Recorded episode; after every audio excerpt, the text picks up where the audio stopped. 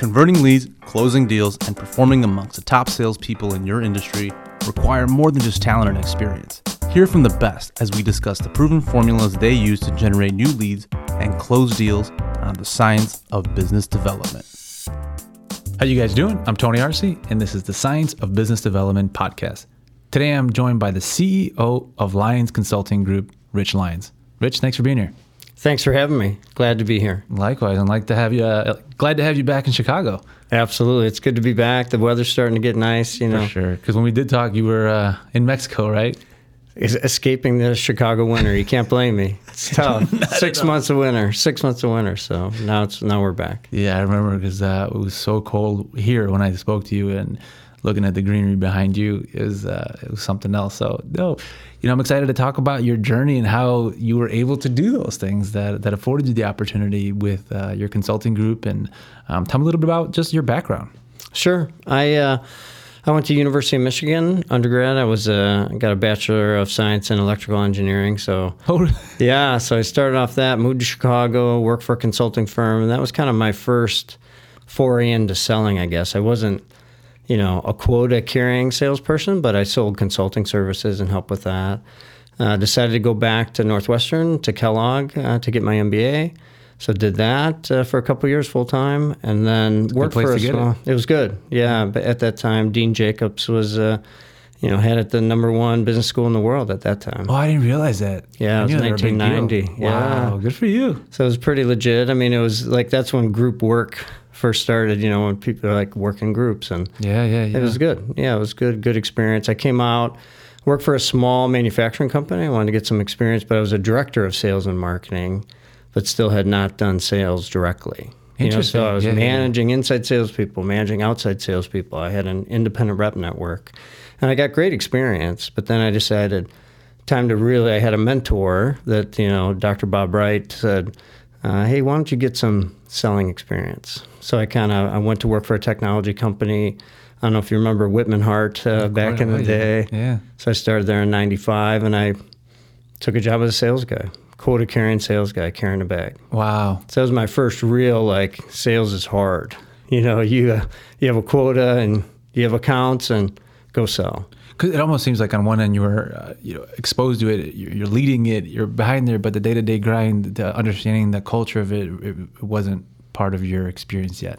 No, it wasn't. And really to understand, you know, I think back, understand metrics, understanding, you know, sales is a lot about the numbers, right? You know, you need to do the dials, you need to have the meetings, you know, you need to build your pipeline, you need to do proposals, and you need to really track that pipeline. So I came, given my engineering background, I became kind of very, you know, systematic in terms of how I thought about sales. I, I still have spreadsheets from, you know, back in 19, you know, I started, I guess that was in 1995 and went public in 96.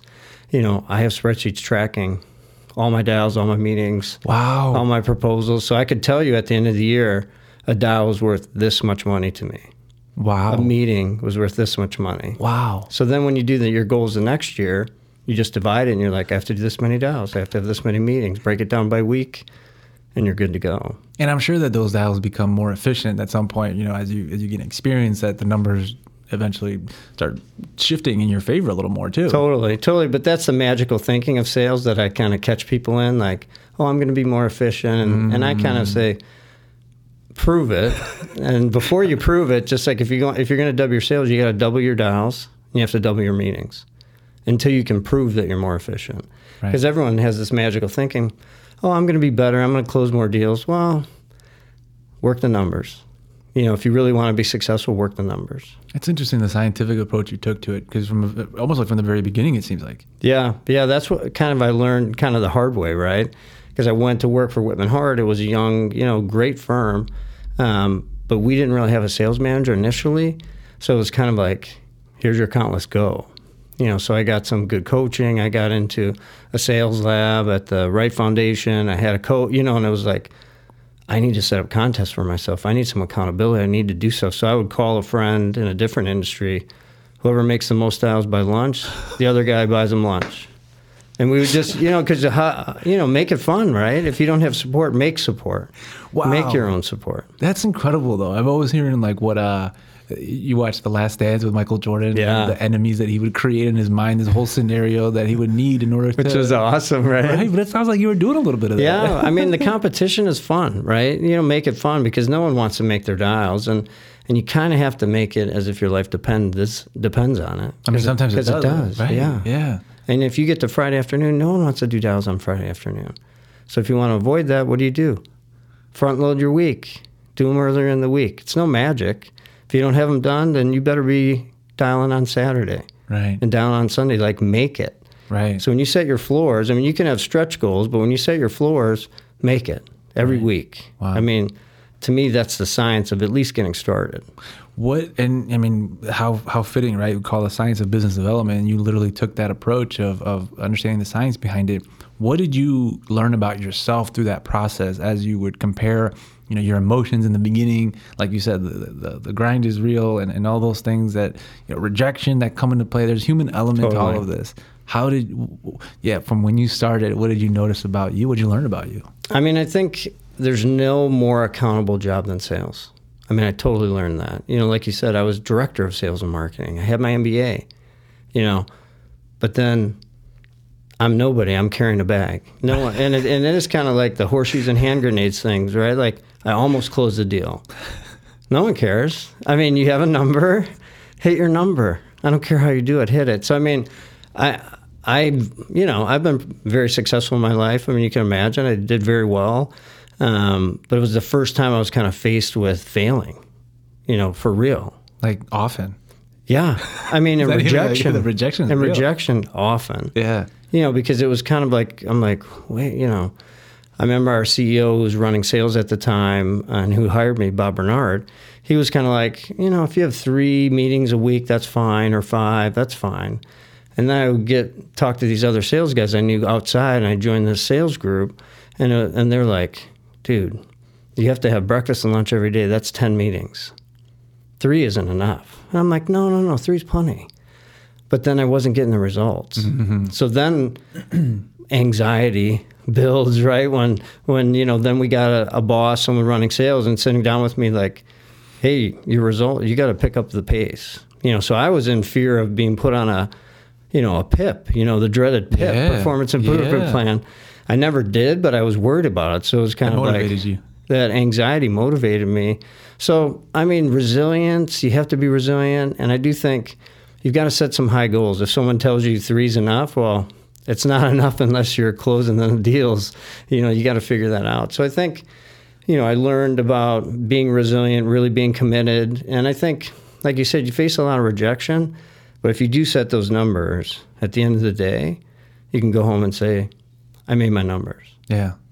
you know so it's like if you hold that even though if you didn't get a sale or you didn't get this but You showed i made up. my numbers Right. i showed up you know Right. it's kind of like i don't know if you ever saw that um, was it a commencement speech where the guy talks about making your bed every morning Yep, yep. The the Navy Admiral. yeah yeah Yep. which is Actually, I have that book. I think it's great though, right? It's the same thing. Like Yep. you accomplish one thing, when you get home, you get to get into a made bed. I feel that way about your sales numbers. Yeah. I, You hit them Absolutely. And, and, you know, on that, I've, I've heard, and one thing that helped me out was um, it was a book that I read, but it was the individual, the author saying that when he was motivating his sales team, what he was looking for and what he would have contests would be on the number of no's that you would get. Yeah. That if you're motivated to get no's, then you don't, and that's, that's the goal that eventually the yeses will just happen as a consequence. Well, it's an interesting thing because all of us as salespeople, we get very comfortable with a big pipeline. Yeah. You look at the note, like look at all these opportunities and look at that big sales number down here, but we never clear it out. Right. And it's garbage. And we know that, but we're comfortable because we want to keep it. So Right. doing no's, it's like you have different contests. One might be adding things to your pipeline, but then it gets too full. So the next one has to be getting no's. Get the shit out of your pipeline. Yep. And then you have a real view and you're like, oh, now I need to fill it up again. Yep. You know, so you go through these cycles and stages. And as a sales manager, you need to be able to assess your team. Like, people, are people getting stuck at certain places? Like they can get them in, but they can't close them. Right. You know, so then you can see if you're really reviewing the pipeline, having those contests like let's add, let's do closes, let's do no's, and you're really working a process that I think serves everyone. Absolutely. And, and on that, you know, one of the things that you'd mentioned, and, and, and really, I, I, think it's the most imperative thing is that sales is about service, right? 100%. And, and it's how you serve people. And if, like you said, if you don't understand that, you're going about it all wrong. And it's easy to get caught up in the competition of things. But, you know, as we're talking about all those tools that you use, your motivation is really serving people. Totally. It's kind of the why. Why are you doing sales? You know, why are you in it? And I think if you miss that, and especially, you know, when I was, you get in that scarcity mode of I have a quota and I have to sell and I'm anxious and, you know, and if, if you get caught up in that, you forget that you're sitting with another person, Right. You know, and, and do you care about that person? You know, and do you really want to help them? Because if I'm just here and I'm like, here's my product and here's my service, and uh, do you want it?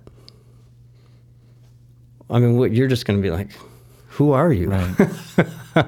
I mean, it, everyone always says it, but I think it is true. People like to do business with people that they like, and Yeah. of course, people they trust. You know, and and everyone wants to be a trusted advisor. But how do you become a trusted advisor?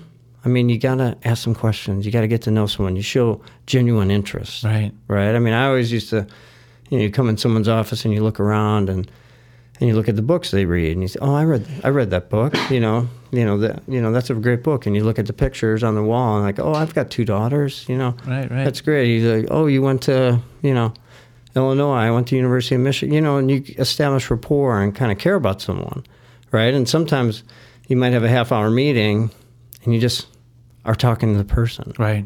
And the last minute, they might say, "Oh, hey, I, I do have this thing. You know, maybe you can help me." Or you go out to lunch, and that's to me, those were the great meetings. Like you get to know someone. And you have Yeah. fun with it. Totally.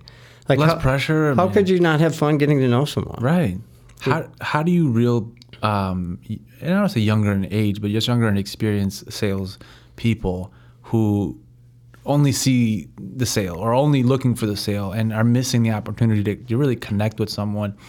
How do you draw them back in so they become less concerned about the outcome and more concerned about the conversation? We used to work on call plans, like even ahead of time, right? And part of that call plan in the beginning was how are you going to establish rapport?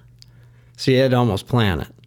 You know, you could ask about the weather. I mean, but you know, you, I think in this day and age of, you know, people don't pick up their phones. It's much harder. I mean, now with Zoom, at least maybe you can see someone. But Right, being right. with someone, you had so many more cues that made it a little easier. So I think you know you have to do research. You have to get to know something about them, something about their company, and really, can you help them? Right. you know and so i used to be a big name dropper and, and teach people you know learn about all of these clients and what we've done for them so you can talk about that to someone else so you could say hey we worked with someone very similar to you i'd love to talk to you and see if i can help you too Yeah. you know and that's a different conversation because you know here's a client i can introduce you to them they'd be happy to talk to you and i think you know your your issues or your opportunities seem to be the same Yeah. you know, so how do you turn the table a little bit instead of I have a product I'm trying to sell you? No, I'm trying to help you. Yeah. Do you find that with certain individuals and and and being in sales? I mean, I don't care how you look at it. Your life is sales, Everyone's right? in sales. Everyone's in sales, right? I'm writing a book called Life is Sales, by the way. Oh, so, yeah, no, that's very funny. Yeah. It's- um, it's true though. I mean, you're writing it for a reason, right? I mean, I've got I've got a 25 year old and a 23 year old daughter, and you know, I'm like I've been selling them their whole lives on their potential, Yeah. on what they can do, right. all the time. We're always selling. It doesn't have to be the sleazy car salesman, you know, but we're always selling our ideas. You know, when I had employees, you know, I had we had up to 400 employees, I think, before we sold Lyons Consulting Group. I was selling them on their potential and on their unique gifts and what we could do together.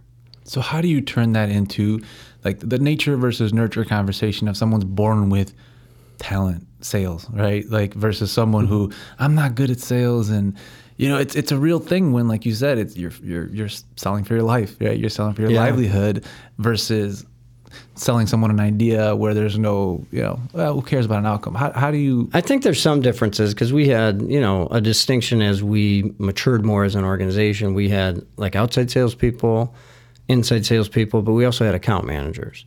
And our account managers are the ones that took an existing account and would grow at establish a relationship. But and those account managers were amazing at relationships, but they would never want to make a cold call ever. right, I mean, they just it just wasn't in them right, but they were so good at relationships, so good at handling conflict, any issue with a project, and, and I would rather not do that. Me personally, I don't want to handle problems. Right. I'd rather make a cold call. Right. you know, but so there is a, you know, a nature part of it where Playing into your strengths. yeah, where you could put someone where they want to be.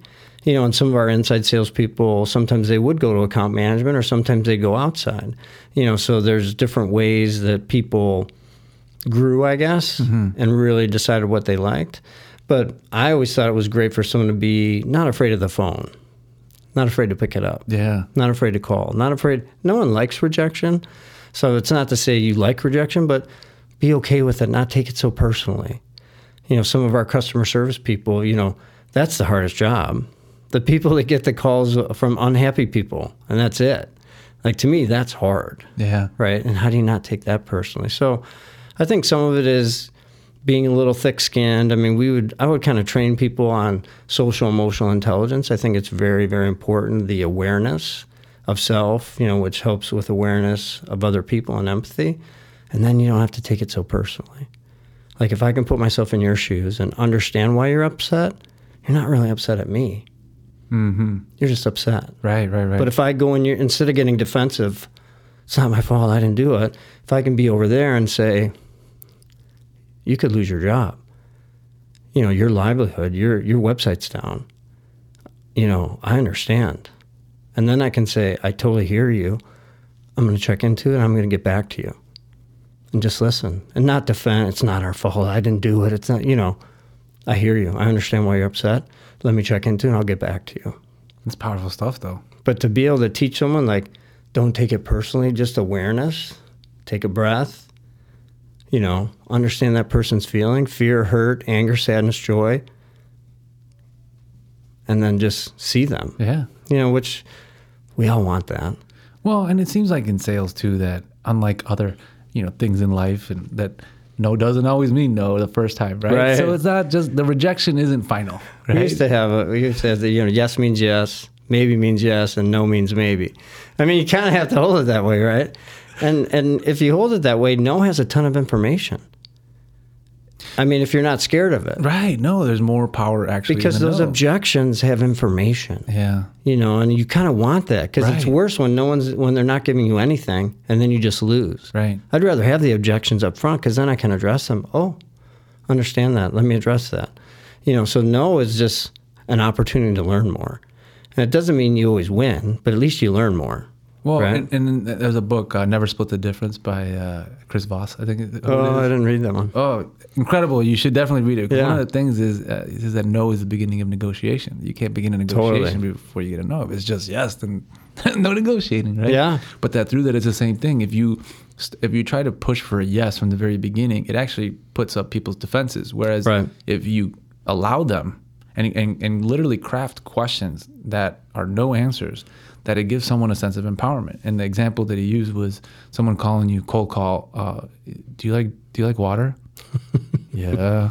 You know, so when you're leading you to these these yes Right. questions, you know you're about to be sold. right Totally. But if you are able to answer no, that it's empowering. Now, from that standpoint, I guess when you created Lyons Consulting Group, was it always the idea of consulting for the sales, um, for sales purposes, so to, to co- so coach sales consultants? no i mean we were actually an e-commerce digital agency Oh wow, Yeah, so we helped companies launch e-commerce websites. yeah, You know, so that's what we're doing, and sales was just a, a very critical part of it. You know, because we needed to find customers. So Right. we eventually became the number one implementer of what's now called Salesforce Commerce Cloud, but was called Demandware worldwide. We did 40% of their implementations globally. wow. Yeah, so we did very, very cool brands. Like early on, we did GoPro Oh, that's when right, they first that's came right. out, and Patagonia, True Religion, Hot Topic, you know, Ashley Furniture, Design Within Reach, And this is all the e-commerce. all aspect of it. e-commerce, all launching e-commerce websites for them. FootJoy, Titleist. And how much of the the sales? Because I mean, here you we're- You're, by all intents and purposes, you're a sales expert, and so in in that regard, the e-commerce aspect is a digital form of selling. Totally. where it's a platform. How much of what the human side of things did, did, did that play into? Well, we totally tried to bring that in. I mean, because one piece was the technology. Right. You know, you have to be able to add something to cart and Yeah. check out and all of that, which is very important. But the other part is the customer journey. and really the experience. You know, so that is the same thing we're talking about. Does can that customer find what they're looking for? Can they check out easily? Can they get their questions answered? Is it a beautiful design that's aspirational for them? So they want to buy, you know, depending on what the brand is. Sure. So we definitely incorporated that in. And just to grow the company, we were a small company, you can imagine, you know, when we started. So we didn't have a big sales force. So then when you think about it, how can you partner? Like, you know, so partnerships, alliances became huge for us. Yeah. You know, and I I developed these amazing partnerships. One was with Demandware, right? Where we, you know, developed a relationship with them. They trusted us. We became a trusted partner. We then knew all they had a lot more sales reps than we did but they wanted to bring us in because we could help them close a deal. Mm. So these alliances are super important when when you don't have the big sales force, but someone else does. And we establish alliances with other, you know, firms as well, not just platforms, but think of a tax provider, think of an email marketing provider, think of a payment gateway. We had to put those in every e-commerce, you know, project we did, but they knew a lot about the market. So when we established inside salespeople, I was like, your job is to find about every deal in the market Yeah. and how are you going to, and that's impossible, but that's your job, Wow. you know, and how are you going to do that? Get to know all these partners. They have feelers out there that we will never have and become friends with them, give them information and they'll give you back. You always have to give to receive. Right. You know, it became a very, very important thing for us and those alliances were huge. One of the things, and excuse me, one of the things I'm hearing, and, and, and I, I think I've even taken it for granted though, is people talk about creativity, and you always hear it in, in you know music and art, and it's that that's the creativity, almost like it's limited to that. But everything you're saying is is you've taken this creative approach to create relationships, and each relationship is different, and it's requiring you to think about how to work together in a creative way, and these are all ideas that you're just I think that's absolutely right. I mean, we used to t- even talk about coopetition, right? I mean, because frenemies in a way. yeah, totally. Because you know, if you can keep in your swim lanes, it doesn't mean you can't work together. Right. I mean, you could be competing. That's fine. We're competing, but this deal, we're going in together. Yep. You're going to do this, and we're going to do this, and we keep in our lanes, and it's fine. Like one of my, you know, biggest competitors over the years. You know, I had my firm for 14 years. Um, is a great friend of mine. That's awesome. I'm going to his wedding in in August. I mean, a great friend, and people couldn't figure out like, how are you guys friends? Why wouldn't we be friends? right. There's plenty of business out there for everyone. So much. We don't have to create enemies. and you I mean, create opportunities, right? that's the thing about. And I like him. We're in the same business. We have so much in common. Yeah, that's awesome. Now, um, it's also worth noting though that uh, you, you sold your company four Yeah. years ago, right? Yeah. Tell me about that. What was the motivation behind it? Yeah, I mean, it, uh, and I always, you know, we grew the business. I loved the business. I loved our culture, you know, which is amazing. Uh, and it was a, a customer first culture, a sales culture, right? We always thought about the customer. We always talked about putting the customer first, which was amazing, right? And I always told everyone I'm never going to sell. Totally. I mean, every, all the time. And I never did plan on selling. I wasn't like the entrepreneur that was, you know, start a firm, flip it, yeah, flip it, yeah, flip yeah. it. I didn't have an exit strategy, but the, the market changed. Hmm. So a lot of things happened. Like Demandware got bought by Salesforce. You know, Magento got bought by Adobe. Hmm. Hybris got bought, you know, by SAP. So the the platforms we were doing got bought by huge companies. Yeah. And then those huge companies basically said to us, "Hey, if you don't get bigger, you're going away."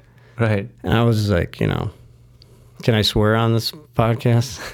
I was kind of like, why don't you fuck off? Like, because I was like, I grew with you. Like, I was always there for you. I'm your best partner. I'm 40%. There's this other 60%. Give that to the bigs. Why do you got to mess with my business? They're like, well, think about it. You know, one of the big companies does $1 billion in services revenue for Salesforce. 1 billion. My company was just over 50 million. So all of a sudden they're like, you don't matter to us. you know, so uh, I mean, you know, so I, you know, at that point when you think, I spent 14 years of my life putting everything in this, you know, To see it go. writing away. checks, you know, mortgaging the house in the early days, everything. Right. And so I couldn't see it go away. And I'm supporting all these people Yeah. you know, 400 people and their families, and I love them all. you know, so at that point it was a tough decision. So I started changing the message, Yeah. you know, that the market's changing. We're going to start looking at either either partnering or or uh, selling, you know. So we changed the narrative, but um, it was the right thing to do given what was happening. Then. Absolutely. No, and, and going back to your belief in sales to begin with, I think it touches on your why, which is serving people. And Yeah. you saw yourself not only as a servant in in the in the the services you provided to your clients, but service to people that work for you as well. And it, Yeah, I mean, I'm kind of loyal to a fault, but I, but you know, when you grow a company, it is kind of like your baby, and we were all family. And one of my favorite things, we would do a. Uh, I know we're off the topic of sales, but we would do a, a holiday brunch every year, and all the kids would come, that's awesome. and we would buy every kid a, a gift. Wow. You know, we'd spend like twenty dollars, but Still, it was huge for it was huge for yeah. them. How the many kids, the do kids that? looked forward to the Lyons Consulting Group brunch every year. It was part of their Christmas, That's awesome. and I just loved it. And it was my chance to say thank you Absolutely. you know, to the spouses and the kids because we worked hard. Like, you know, there's not always balance. Think about e-commerce, you know, during, you know, peak season, during, you know, uh, Black Friday, Cyber yeah. Monday, like you're you're on. Yeah. If a site goes down, people would stay up, you know, two days in a row trying to fix it. So that's not balance. Yeah. But we tried to say we work hard, we play hard, That's awesome. you know, and have Yeah. fun that way. Good for you. Now, so now what's the the future you? What's the vision? Yeah, I mean, I, I separated uh, about six months ago, so I've been doing some uh, advisory work. I'm, I'm on some advisory boards, which is great fun. You know, working with entrepreneurs and young companies, coaching people on sales. You know, it's really fun to work with people that are hungry Yeah. and really want something. Like these young entrepreneurs, if I can help them not make the same mistakes I made, you know, they'll make their own mistakes, of course, but it's really fun to work with people that want something. You know, so I've been doing that. I'm you know, I mentioned I'm I'm writing a book called Life of Sales, you know, kind of about my story that we're talking about. Yeah. Um, and then I'm also uh, with the Wright Foundation and the Wright Graduate University. We started an MBA program. Wow. So we're calling it the uh, Lion School of Transformational Business. It's already accredited. You know, we have a few students already, so a lot of exciting things in the future. That's awesome. Well, thank you coming in. Not only Thank you. It was a pleasure.